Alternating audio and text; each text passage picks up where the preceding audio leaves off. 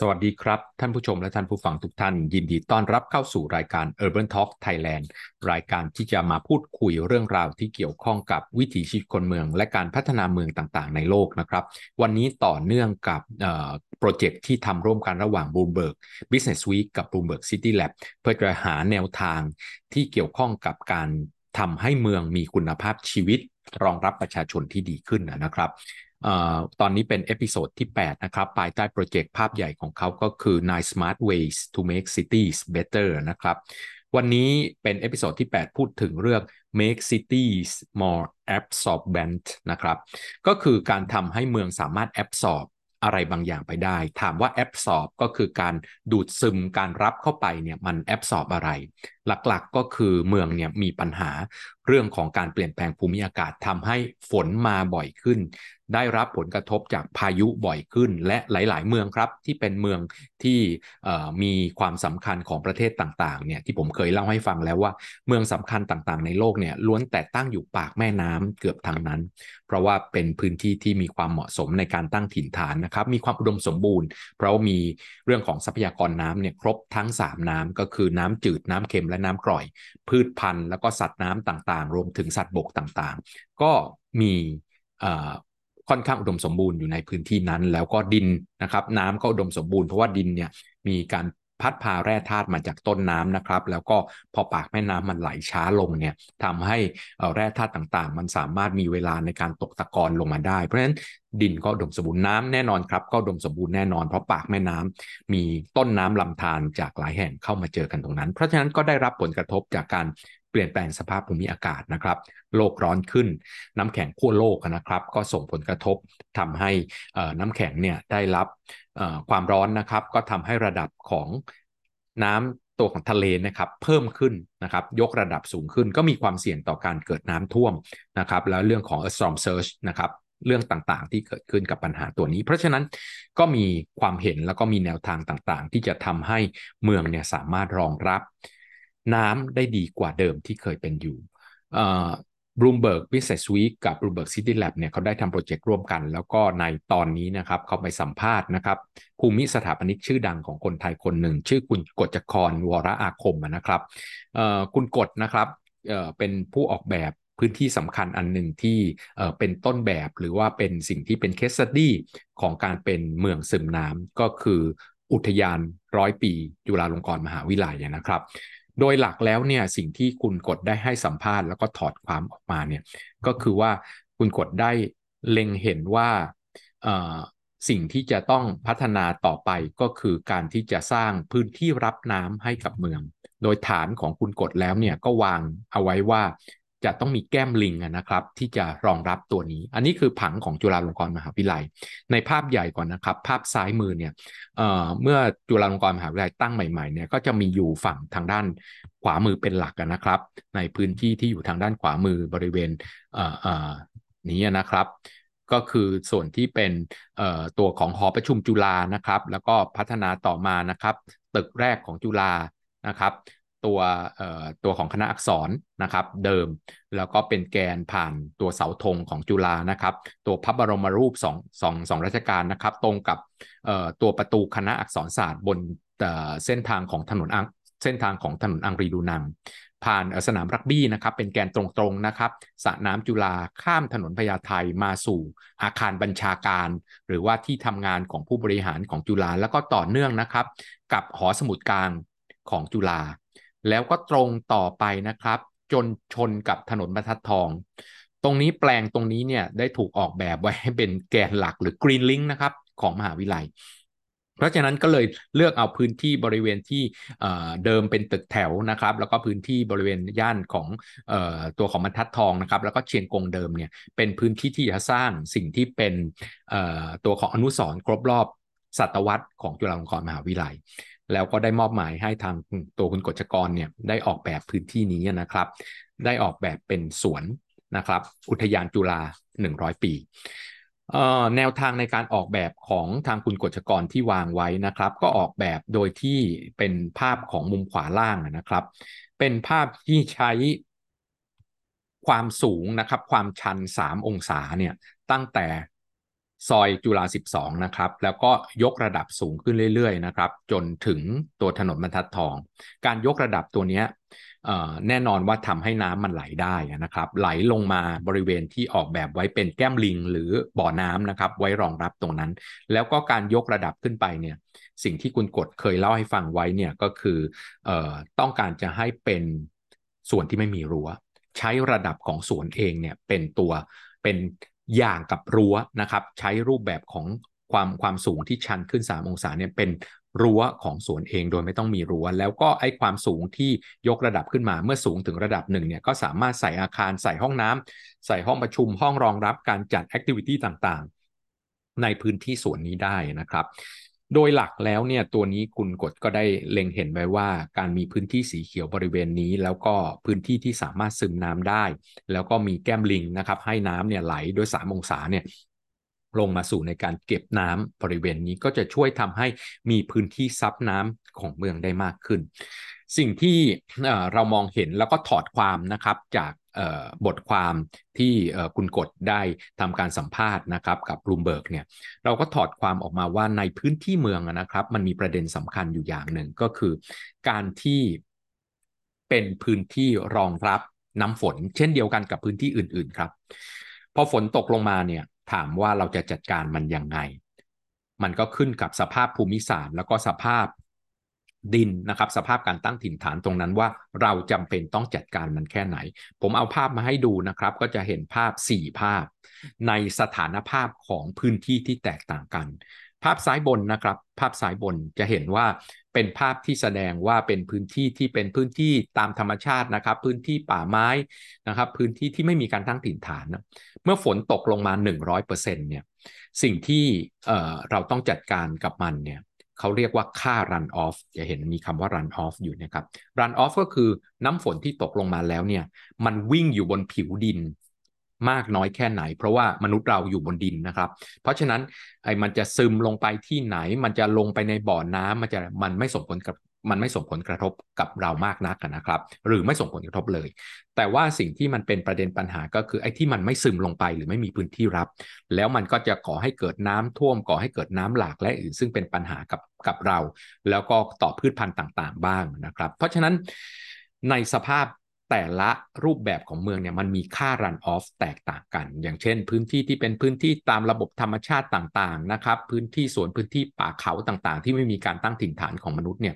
มีน้ำฝน 100 เม็ดที่ตกลงมาเนี่ยมีน้ำที่เราต้องจัดการจริง ๆ แล้วก็ส่งผลกับเราเนี่ยแค่ 10%เท่านั้นนะครับที่เหลือมันก็ระเหยไปในอากาศนะครับ แล้วก็ซึมลงนะครับสู่น้ำใต้ดินระดับตื้น แล้วก็ซึมลงสู่น้ำใต้ดินระดับลึกนะครับ แต่ว่าถ้าเป็นพื้นที่เมืองที่มีความหนาแน่นน้อย อย่างเช่น พื้นที่ชนบทและเกษตรกรรมมีบ้านตั้งห่างๆกันเนี่ยแน่นอนว่าก็ต้องมีพื้นที่ดัดแข็งนะครับ พื้นที่ที่มนุษย์เรานะไม่ได้เป็นปลูกต้นไม้ไม่ได้ปลูกหญ้าอะไรต่างๆ ก็เป็นลานเป็นอะไรต่างๆ ที่เราใช้สำหรับบ้านสำหรับเข้าบ้าน เส้นทางคมนาคมต่างๆ บ้างนะครับ เพราะฉะนั้นค่ารันออฟจากเดิมที่ไม่มี อาคารควบครอบคลุมดินเลยเนี่ยมีการตั้งถิ่นฐานมนุษย์อย่างเบาบางขึ้นมา ก็จะมีค่ารันออฟเพิ่มเป็น 20%แปลว่าเราต้องจัดการมันมากขึ้นนะครับ ส่วนค่าอื่นๆ ที่จะซึมลงไปมันก็ต้องน้อยลงตามไปด้วย เพราะว่าพื้นที่ที่จะให้มันซึมลงดินว่าจะตื้นหรือลึกเนี่ยนะครับ มันก็ลดลงเหลือแค่ 21%นะครับต่อมานะครับถ้ามีการครอบคลุมหรือมีมีอาคารคลุมดิน แล้วก็ตัวของพื้นผิวนะครับเช่นลานปูนถนนอะไรต่างๆ ที่คลุมดินประมาณ 30-50%เนี่ย จะมีค่า run off เพิ่มขึ้นเป็น 30%แล้วครับ แล้วก็ซึมลงใต้ดินน้อยลง เพราะฉะนั้นฝนตกลงมา 100 เมตรเนี่ยก็จะเป็นปัญหาว่าเราต้องจัดการมันประมาณ 30%ของฝนที่ตกลงมา แต่ถ้าเป็นเมืองหนาแน่นนะครับ ภาพมุมขวาล่างนะครับ มีพื้นที่คลุมดินอยู่ที่ 75ถึง100%เต็มๆเนี่ยมันจะมีค่า run off ถึง 55%แปลว่าฝนเนี่ยครับเกินครึ่งหนึ่งไปหน่อยหนึ่งเนี่ยนะครับ จะต้องเป็นน้ำที่เราจะต้องจัดการ เพราะฉะนั้นสิ่งที่เกิดขึ้นถ้าเรามีพื้นที่คลุมดินทั้งหมดนะครับตั้งแต่ 3 ใน 4 ถึงเต็มร้อยเปอร์เซ็นต์เนี่ยมันก็เป็นปัญหาใหญ่ๆนะครับ ทั้งในแง่ของการจัดการน้ำฝนที่ตกลงมานะครับแล้วมันไม่มีพื้นที่ที่มันจะไปอะถามว่าพอมันไม่ไปแล้วมันก็ท่วมสิครับ มันก็เป็นปัญหาต่อการใช้ชีวิตของเรา แล้วก็ต่อมาก็คือมันก็ขาดแคลนพื้นที่ในการที่จะรองรับ นะครับหรือเป็นแหล่งน้ำต้นทุนนะครับในพื้นที่เมืองเนี่ยที่บอกว่าจะซึมลงไปใต้ดินเหลือแค่ 10%นะครับในซึมลงไปใต้ดินในระดับตื้น หรือลงอ่างอ่างเก็บน้ำต่างๆนะครับพื้นที่เก็บน้ำต่างแล้วก็ซึมซึมลงใต้ดินแบบในระดับน้ำ ในระดับน้ำใต้ดินนะครับเหลือแค่ 5%ก็แปลว่ายิ่งมีพื้นที่ที่มีครอบคลุมดินมากเท่าไหร่ เราก็จะเหลือทรัพยากรน้ำนะครับที่จะมีเรื่องของคุณภาพดีที่เราจะเก็บไว้ใช้เป็นน้ำต้นทุนของเราน้อยลงเรื่อยๆ อีกประเด็นหนึ่งครับเมื่อระเหยขึ้นไปในอากาศน้อยนะครับ จะเห็นภาพนะครับ เทียบกันสีภาพเนี่ยถ้ามีเมืองหนาแน่นเนี่ยระเหยไปในอากาศน้อยที่สุด เหลือแค่ 30%ของฝนร้อยเม็ดที่ตกลงมา เพราะฉะนั้นปัญหาที่จะเกิดขึ้นก็คือว่าโอกาสที่จะเกิดฝน อย่างเหมาะสมนะครับ อย่าคิดถึงคำว่าฝนราชการที่เราคุ้นเคยว่าต้องตกเฉพาะตอนเย็นนะครับเวลาที่เราจะกลับบ้านแล้วก็ฝนตกนะครับ แล้วก็รถก็ติดนะเดินทางก็ลำบาก แต่ว่าจริง ๆ แล้วเนี่ยในเขตเมืองเนี่ยมันก็จะมีโอกาสที่จะมีน้ำระเหยขึ้นไป ซึ่งเป็นตัวตั้งของฝนเนี่ยน้อยลงไปด้วย เพราะฉะนั้นแน่นอนฝนที่ตกในเมืองอาจจะพัดพามาจากที่อื่น หรือว่ารวบรวมจาก ความชื้นนะครับในพื้นที่ที่มีเนี่ยก็เป็นสัดส่วนน้อยนะครับ ก็จะมาจากพื้นที่อื่น ๆ เป็นหลักถ้ามาตกในพื้นที่เมือง เพราะฉะนั้นการที่มีเป็นพื้นที่ที่มีอาคารคลุมดินหนาแน่นทั้งต้องจัดการน้ำท่วมนะครับ จัดการกับตัวน้ำฝนของตัวเอง เพราะว่ามันวิ่งอยู่บนผิวดินมีค่ารันออฟสูงนะครับทำให้น้ำต้นทุนนะครับลดลงแล้วก็ทำให้ฝนตกหรือช่วยให้ฝนตก ในย่านหรือในพื้นที่หรือในภูมิภาคน้อยลงตามไปด้วยนะครับ เพราะฉะนั้น สิ่งที่โลกพยายามขับเคลื่อนอยู่ตรงนี้ แล้วก็เป็นแนวคิดนะครับที่ Bloomberg CityLab ได้รวบรวมมาเนี่ยเราก็จะเห็นภาพว่าพยายามทำเมืองที่มีรูพรุน หรือซึมน้ำมากขึ้นเขาก็มีแนวทางในการที่จะส่งเสริมตัวนี้หลากหลายนะครับ อย่างเช่น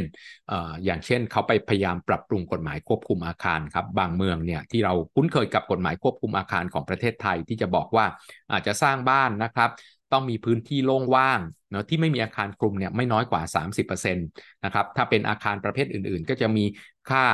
floor area ratio นะครับพื้นที่พื้นที่อาคารที่สร้างได้ต่อแปลงที่ดิน แล้วก็อีกตัวหนึ่งก็คือ BCR Building Coverage Ratio ก็คือสัดส่วนของอาคารที่คลุมดินได้นะครับ ก็ต้องไม่เกิน 100%ถ้าเกิดแบบพื้นที่ที่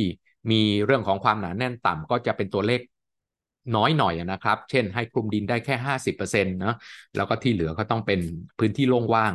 นะครับ ถ้าเป็นพื้นที่ที่มีความหนาแน่นสูงอาจจะถึง 70-80%นะที่เหลืออีก 20-30%เป็นพื้นที่โล่งว่างเนี่ยแต่ว่ากฎหมายเนี้ยเวลาใช้เนี่ย แน่นอนก็ใช้สำหรับเรื่องของความปลอดภัยระยะเว้นว่างและอื่นๆนะครับเมื่อเมื่อก่อนนี้ เพื่อให้มีระยะเว้นว่างระหว่างกันพอ ไม่สร้างอาคารเต็มแปลงที่ดินจนเเงาไปบางคนอื่น บางลมคนอื่นนะครับ ของอาคารข้างของอาคารข้างเคียง แต่ว่าในยุคหลังๆเขาก็เล็งเห็นว่าไอ้ตัวนี้เนี่ยสุดท้ายแล้วเนี่ยคนเอาไปใช้ก็ใช้เป็นลานจอดรถ ใช้เป็นพื้นที่ดาดแข็งนะครับ ใช้เป็นลานของออทำนู่นทำนี่ต่อเนื่องมาจากข้างในอาคาร แต่ว่าไม่ได้เพิ่ม พื้นที่รับน้ำและพื้นที่สีเขียวให้กับเมือง เพราะฉะนั้นหลาย ๆ เมืองครับ ไปตั้งข้อกำหนดเพิ่มเติมไปตั้งกฎหมายเพิ่มเติมว่า นอกเหนือจากต้องไม่มีอาคารคลุมดินในพื้นที่ตามสัดส่วน แล้วแต่ความหนาแน่นนะครับ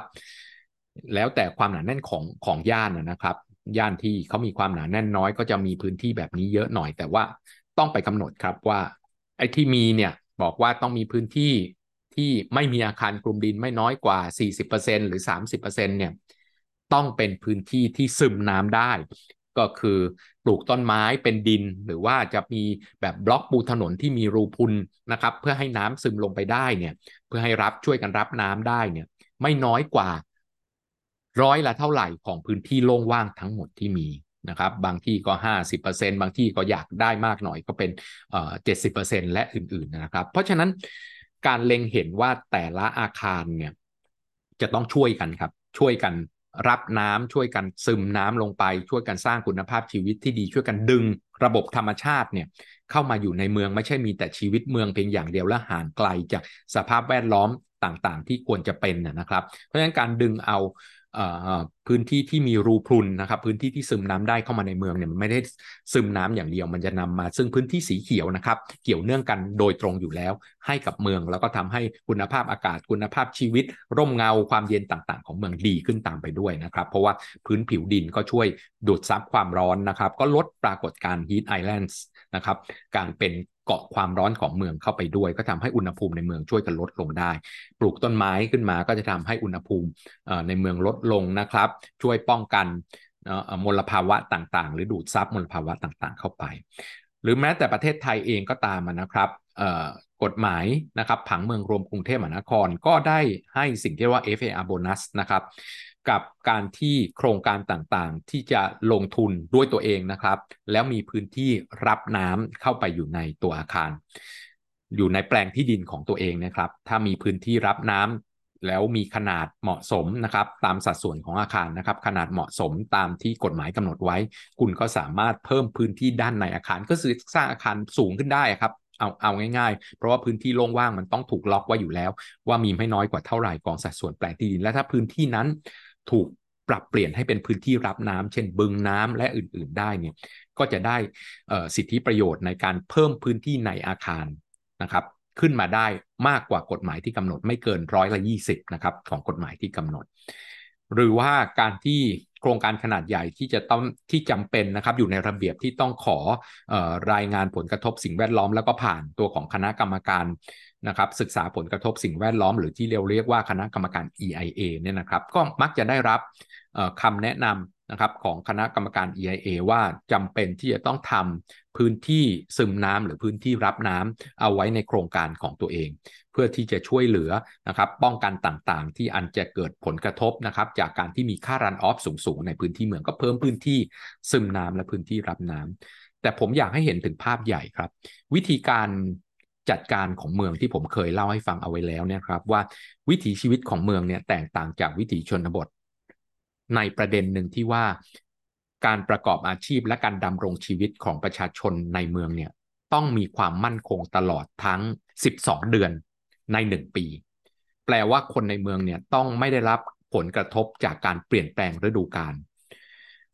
ร้อนก็ต้องสามารถอยู่ได้ มีไฟฟ้าให้คุณมีเครื่องปรับอากาศ หรือมีระบบต่างๆ ที่ทำให้คุณมีความเย็นอยู่ในสภาวะน่าสบายอยู่ในเมืองได้ เพราะคุณต้องทำงานที่มีความมั่นคงตลอดทั้งปีคิดง่าย ๆ ครับว่าโรงเรียนโรงพยาบาล หน่วยงานของรัฐ คมนาคมขนส่ง สนามบินท่าเรือและอื่น ๆ ถนนหนทางต่างๆ ในพื้นที่เมืองเนี่ย ล้วนแต่มีความสำคัญต่อระบบเศรษฐกิจ และการให้บริการประชาชนยามเจ็บป่วยและยามฉุกเฉิน ดังนั้นการเจ็บป่วยในยามฉุกเฉิน หรือการให้บริการทางการเงินการธนาคาร การให้บริการของรัฐเนี่ยตลอด 12 เดือน ทุกวันต้องสามารถให้บริการได้โดยไม่ได้รับผลกระทบจากการเปลี่ยนแปลงภูมิอากาศไม่ว่าจะเป็นหน้าร้อนก็สามารถให้บริการและคนยังสามารถ นั่งทำงานในภาวะที่เหมาะสมนะครับสภาพอากาศที่เหมาะสมได้ มีไฟฟ้ามาทำเครื่องปรับอากาศ หรือมีความเย็นอย่างเหมาะสมเพียงพอที่จะทำงานได้ หน้าฝนนะครับ ก็ยังต้องสามารถทำทำหน้าที่ของหน่วยงานการบริหารการปกครองการเงินการธนาคาร รักษาพยาบาล ศึกษาและอื่น ๆ คมนาคมขนส่ง ที่เชื่อมโยงกับโลก แล้วก็เชื่อมโยงกับเมืองสำคัญต่างๆ ในภูมิภาคได้อย่างเหมาะสม ได้อย่างใช้งานได้อย่างได้ไม่รับผลกระทบกระเทือนจากการเกิดน้ำท่วม เพราะฉะนั้นเมืองก็ต้องป้องกันการเกิดภัยพิบัติต่างๆ ที่เปลี่ยนแปลงไปตามฤดูกาลหน้าหนาวคงไม่ต้องพูดถึงนะครับ บ้านเราไม่ได้รับผลกระทบจากคำว่าหน้าหนาวแต่อย่างใด เพราะบ้านเราไม่มีหน้าหนาวครับ ดังนั้นในพื้นที่เมืองเนี่ยสิ่งที่สำคัญก็คือการป้องกันน้ำท่วมเมืองกันวาง แผนป้องกันน้ำท่วมปกติในพื้นที่เมืองเพื่อสร้างความมั่นคงในการใช้ชีวิต และการประกอบธุรกิจต่างๆ โดยไม่ได้รับผลกระทบจากการเปลี่ยนแปลงในช่วงของฤดูกาลต่างๆเนี่ยวิธีการก็คือออกแบบพื้นที่เมืองให้เป็นเกาะเอาไว้ นึกถึงกรุงศรีอยุธยาครับ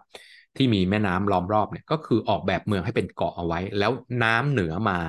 เนาะก็เบี่ยงออกสองข้าง ไม่ให้น้ำเหนือเข้ามาอยู่ในพื้นที่เมือง การเป็นเกาะตรงนี้แล้วก็จัดการเฉพาะน้ำฝนที่ตกในพื้นที่เมืองเท่านั้น ซึ่งตัวนี้ก็คือค่า run off ต่างๆ ที่เกิดขึ้นเนี่ยนะครับ แล้วเราก็จะได้จัดการปริมาณน้ำที่น้อยลงนะครับ ไม่เอาน้ำเหนือเข้ามาข้างในเมืองตอนที่น้ำท่วมปี 54 ที่เป็นภัยใหญ่ ๆ ที่เกิดน้ำท่วมข้างในพื้นที่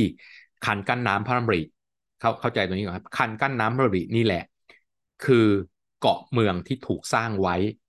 เบี่ยงน้ำเหนือไม่ให้เข้าสู่พื้นที่เมืองเป็นคันกั้นน้ำเอาไว้ แล้วก็จัดการน้ำฝน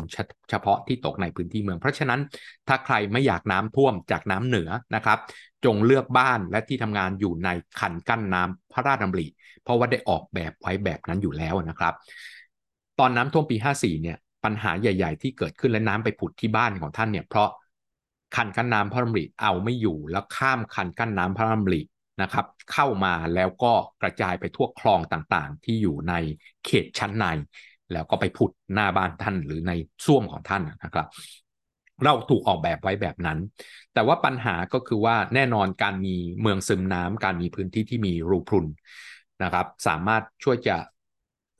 ซึมซับน้ำเอาไว้ได้ จัดการค่ารันออฟนะครับ 55%ให้ลดลง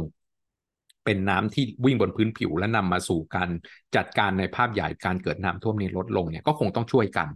แต่สิ่งที่จะต้องคิดมากกว่านั้นก็คือว่า ลักษณะพฤติกรรมปกติของน้ำครับไหลจากที่สูงลงสู่ที่ต่ำเพราะฉะนั้นมันจะไหลไปรวมกันในจุดที่ต่ำที่สุด ซึ่งกระจายอยู่ทั่วกรุงเทพครับ แล้วแต่ตรงไหนก็ตาม ว่าตรงไหนสูงตรงไหนต่ำเพราะฉะนั้นสิ่งที่จะต้องคิดก็คือว่าเราควรจะมียุทธศาสตร์ในการใส่แก้มลิง ใส่สวนอย่างที่คุณกดออกแบบนี่ยครับ ต้องวางในภาพใหญ่ของเมืองว่าตรงไหน เราควรจะมีพื้นที่ที่เป็นแก้มลิงไปรับน้ำมันควรจะเป็นจุดที่ต่ำที่สุดถูกไหมครับ ไม่ใช่จุดที่สูงสูงกว่าพื้นที่อื่นๆ แล้วน้ำก็ไม่ไหลลงมาในแก้มลิงที่เราวางไว้ แต่ปัญหาของบ้านเราเนี่ยก็คือเรากัดกระดุมเม็ดแรกผิดครับในเรื่องของการป้องกันน้ำท่วมเมือง เพราะอย่างแรกในการ ป้องกันน้ำท่วมเมืองคือกำหนดระดับถนนของพื้นที่เมืองทั้งหมด แล้วนิ่งเอาไว้ จะต้องไปยกระดับอะไรต่างๆ ก็วางแผนไปทีเดียว คุณจะรู้ว่าบริเวณไหนเป็นที่ต่ำถูกไหมครับ แล้วคุณก็จะสามารถที่จะะไปทำแก้มลิงแบบที่เรายกเคสขึ้นมาคุยกัน หรือจะไปติดตั้งเครื่องกลเครื่องสูบน้ำและอื่นๆ เพื่อจัดการเพราะน้ำต้องไหลมากองตรงนั้นแน่ ๆ แล้วก็ติดตั้งเครื่องสูบน้ำห้าสิบตัว ท่อใหญ่ ๆ ที่ต้องใช้เงินใช้เวลาในการติดตั้ง เป็นเวลานานแล้วหวังว่ามันจะใช้ได้นาน แต่ปรากฏว่าบ้านเราไม่ได้คิดแบบนั้นครับ บ้านเราเนี่ยบอกว่า เออ ถนนนี้น้ำท่วม ไปของงบประมาณมายกถนนครับ ยกถนน น้ำท่วมมากองอยู่ที่ตรงนี้ อ้าว ไปติดเครื่องกลรอรับน้ำท่วมทำอุโมงค์ยักษ์ รอระบายน้ำท่วมตรงนี้ พร้อมกันไปกับของงบประมาณยกระดับถนนครับ ผลพอยกระดับถนนเสร็จปุ๊บ ตรงนี้ไม่ใช่ที่ต่ำสุดแล้วครับ น้ำไม่ไหลมากองแล้วครับ เพราะฉะนั้นสิ่งที่เกิดขึ้นก็คือ อุตสาห์เตรียมอุปกรณ์ในการรอรับ น้ำที่มากองตรงนี้เครื่องสูบน้ำขนาดใหญ่นะครับ แก้มลิงเนาะอุโมงยักษ์และอื่น ปรากฏว่าดันไปของงมันยกระดับถนนครับ เรียบร้อยครับ ยกเสร็จปุ๊บน้ำไม่ไหลมากองตรงนี้ ย้ายอุโมงยักษ์กันง่ายไหมครับ ย้ายเครื่องสูบน้ำขนาดใหญ่ ถึงต้องหาที่ตั้งเนาะแล้วก็อยู่ในจุดที่สามารถสูบน้ำได้ดีย้ายแก้มลิงได้ไหมครับ ไม่ได้ครับ เพราะฉะนั้นสิ่งที่เราต้องเห็นภาพอย่างหนึ่งก็คือว่า เราต้องวางแผนว่าน้ำจะไหลไปตรงไหน แล้วคงระดับถนนทั้งเมืองเอาไว้ คุณจะรู้ว่าเราเราต้องจัดการตรงไหน ไม่ใช่ปีนี้รู้ว่าอยู่ตรงนี้เตรียมการจัดการแล้วปีหน้าย้ายไปที่แบบนี้ไม่สามารถที่จะจัดการอย่างยั่งยืนได้กับอีกอย่างหนึ่งครับ พอพูดถึงเรื่องของการยกระดับถนนเนี่ยเป็นประเด็นอันหนึ่ง ถนนในเมืองเนี่ยแตกต่างจากถนนนอกเมือง ในเรื่องของตัวของระดับถนนนะครับ ถนนนอกเมืองเนี่ย มันเชื่อมโยงระหว่างเมืองเนาะเชื่อมโยงกันใน distance ที่ค่อนข้างไกลมาก แล้วก็วิ่งผ่านพื้นที่ชนบทและเกษตรกรรม ดังนั้น ถนนนอกเมืองเนี่ยจะสูงกว่าแปลงที่ดินยังต้องเดินทางได้ทุกฤดูกาลนะครับ แล้วก็เป็นที่คันกั้นน้ำ นะไม่ให้น้ำจากอีกฝั่งหนึ่งไปอีกฝั่งหนึ่งแล้วก็ต้องสูงกว่าพื้นที่ชนบทและเกษตรกรรมโดยเฉพาะยิ่งบ้านเรานะครับ พื้นที่เพาะปลูกต้องการให้น้ำขังต้องการรับน้ำอะถ้าต่ำกว่าแปลงที่ดินที่ทำการเกษตรชนบทและเกษตรกรรมอะไรน้ำก็มากองบนถนน เกษตรกรก็ไม่ได้ใช้นะครับ ถนนก็เดินทางไม่ได้อีกเพราะฉะนั้นถนนนอกเมืองพฤติกรรมปกติ รูปแบบการออกแบบปกติครับสูงกว่าแปลงที่ดินชนบทและเกษตรกรรม แต่ว่าถนนในเมืองเนี่ยต้องต่ำกว่าแปลงที่ดิน แล้วก็ต้องถูกคิดเอาไว้เลย เพราะถนนเนี่ยทำหน้าที่คมนาคมขนส่ง และทำหน้าที่รับน้ำจากแปลงที่ดินด้วย โดยที่คำนวณได้เลยครับ ขนาดพื้นที่สองข้างที่จะไหลมาสู่ถนนเนี่ยขนาดแปลงที่ดินของบ้านเรือนของภาคเอกชนที่จะไหลมาสู่ถนนเนี่ยมันมีขนาดเท่าไหร่ มีค่ารันออฟเท่าไหร่ ก็คำนวณท่อเอาไว้ได้เลยนะครับ เพราะฉะนั้นถนนในเมืองต้องต่ำกว่าแปลงที่ดิน แล้วก็ทำหน้าที่มีท่อรับน้ำฝนอยู่ใต้นั้น เพื่อที่จะให้น้ำเนี่ยไหลลงมาแล้วถนนทำหน้าที่นะท่อต่างๆ ที่อยู่ใต้ทำหน้าที่ลำเลียงน้ำฝนรวมถึงน้ำเสียโครเรือนครับ แยกแยกแยกท่อกันนะครับ แยกท่อกันนะครับ ไม่งั้นสัตว์พาหะลงไปในนั้น กรุงเทพก็มีปัญหาอีกอันหนึ่งที่ยังไม่แยกแต่ไว้คุยกันวันหลัง แล้วก็รวบรวมน้ำฝนนะครับ ที่ไหลออกมาจากแปลงที่ดินเนี่ยไปสู่การพักพักไว้ก่อนนะเนื่องจากน้ำฝนมีค่าของความสะอาดสูงกว่าน้ำเสียโครเรือนค่อนข้างมาก พักไว้แป๊บหนึ่งนะครับ ให้สารแขวนรอยต่างๆ ที่ฝุ่นควันอะไรต่างๆ พื้นผิวเล็กๆ น้อยๆเนี่ย มันได้ถูกแสงแดดฆ่าเชื้อโรคมันได้ตกลงสู่พื้นด้านล่างก่อนนะครับ แล้วก็เอาน้ำสะอาดเนี่ยลงสู่ทางน้ำสาธารณะ นี่คือเรื่องปกติที่จัดการพื้นที่เมือง เพราะฉะนั้นตอนนี้แรงผลักดันต่างๆนะครับใน Smart Ways to Make City Better บอกว่าแปลงที่ดินทุกแปลงจำเป็นที่จะต้อง ช่วยเหลือในการที่จะซึมน้ำรับน้ำไม่ให้ค่ารันออฟนะครับน้ำฝนที่ตกลงมาเนี่ยส่งผลกระทบจนเกิดน้ำท่วมนะเกิดภัยพิบัติกับคนเมือง แต่ผมเสริมเติมแต่งเข้าไปว่า เราจำเป็นที่ต้องมียุทธศาสตร์ ในการจัดการว่าตรงไหนที่จะมีพื้นที่ในการรับตรงนี้ และจะมีพื้นที่ไหนที่จะช่วยเรารับ แน่นอนแปลงที่ดินต่างๆ ช่วยรับอยู่แล้ว แต่ว่าแก้มลิงในพื้นที่สาธารณะต่างๆ ที่จะต้องรับน้ำขนาดใหญ่ที่ไหลไปกองกัน นะครับ เพื่อที่จะช่วยลดปัญหาน้ำท่วม แล้วก็สร้างคุณภาพชีวิตที่ดีให้กับคนต้องวางยุทธศาสตร์ไม่ใช่ที่ไหนก็ทำได้ครับ วันนี้ก็ต้องลาไปแค่นี้กับ Urban Talk Thailand นะครับเรามีช่อง YouTube แล้วนะครับ search คำว่า Urban Talk Thailand เข้าไปเจอเราแน่นอนนะครับ แล้วพบใหม่ใน episode ต่อไป สวัสดีครับ